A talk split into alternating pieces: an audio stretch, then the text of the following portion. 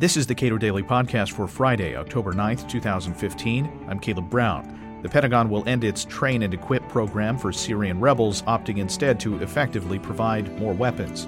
But with both the U.S. and Russian forces involved in Syria and several close calls between those forces, the U.S. may be drawn into a much deeper conflict. Emma Ashford, a visiting research fellow at the Cato Institute, offers her thoughts. So, the big change in the Syrian civil war in the last couple of weeks has been the involvement of Russia. Um, they'd always been backing the Assad regime with money and arms, but now they're actually involved in the conflict. They've got bombers flying bombing raids, they're firing cruise missiles at various groups, and they're doing that in backing the Assad regime, even though they say they're focusing on ISIS. And all of that's in addition to the parties already fighting in Syria. That includes the US backed coalition of countries that are involved in fighting ISIS.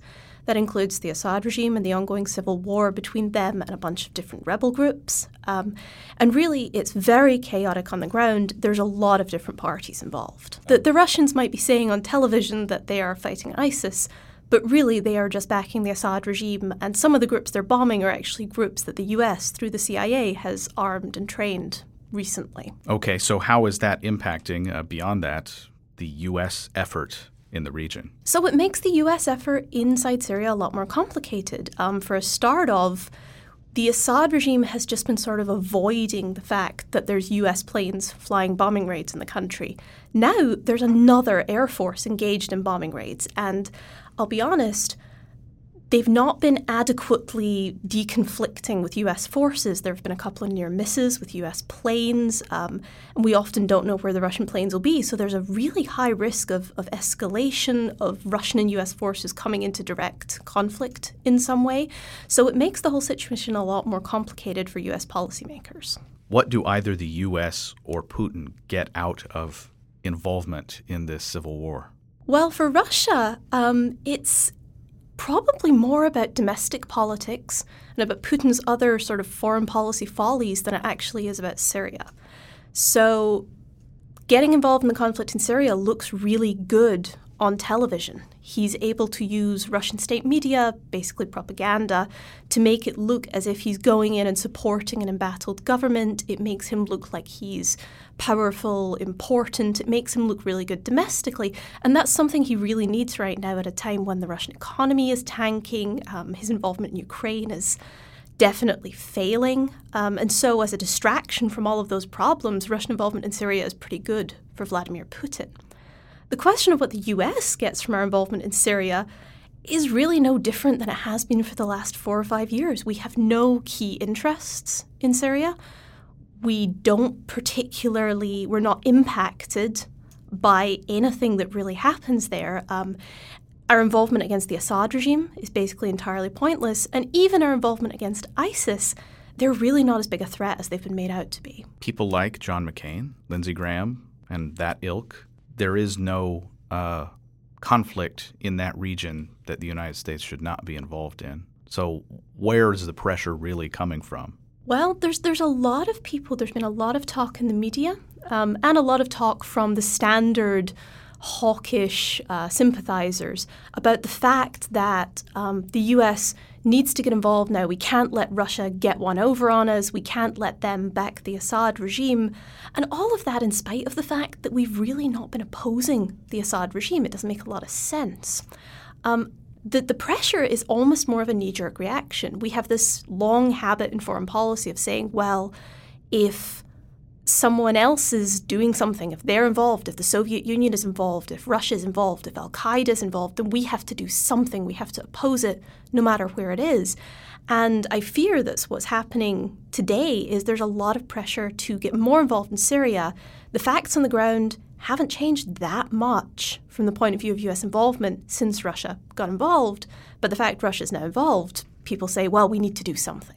Is it fair to call this a proxy war I mean, if the United States and Russia are both involved, essentially, ostensibly backing different sides of this sort of tri party fight, uh, you said there have been a lot of near misses. It seems like this is uh, creating the potential for another separate conflict that has nothing to do with Syria. I mean, certainly, I think there's the potential for some kind of proxy war between Russia and the US and Syria.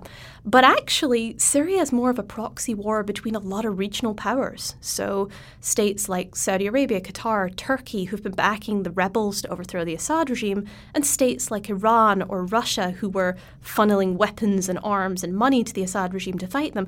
It's been a proxy war for five years. It's just that now it's beginning to look like we may be forming up around sort of two blocks the US and its kind of allied countries, and Russia and Iran and Syria. Now, when you say U.S. and its kind of allied countries, you're, you're talking about Saudi Arabia. So, is Saudi Arabia able to exert pressure to keep the U.S. involved here?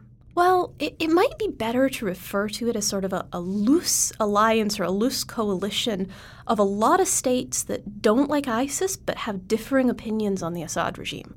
And that's been one of the reasons why the US hasn't been more involved in the Syrian civil war to this point, even though the Saudis and other countries really want us to.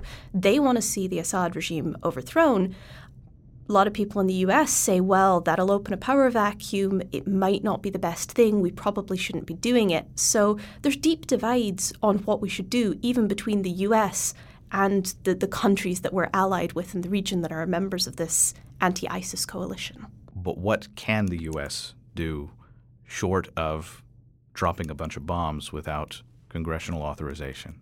Well, uh, we already have been doing that. We've been dropping a lot of bombs without congressional authorization. Um, but the fact is that the things that the US can do to be effective really aren't military related.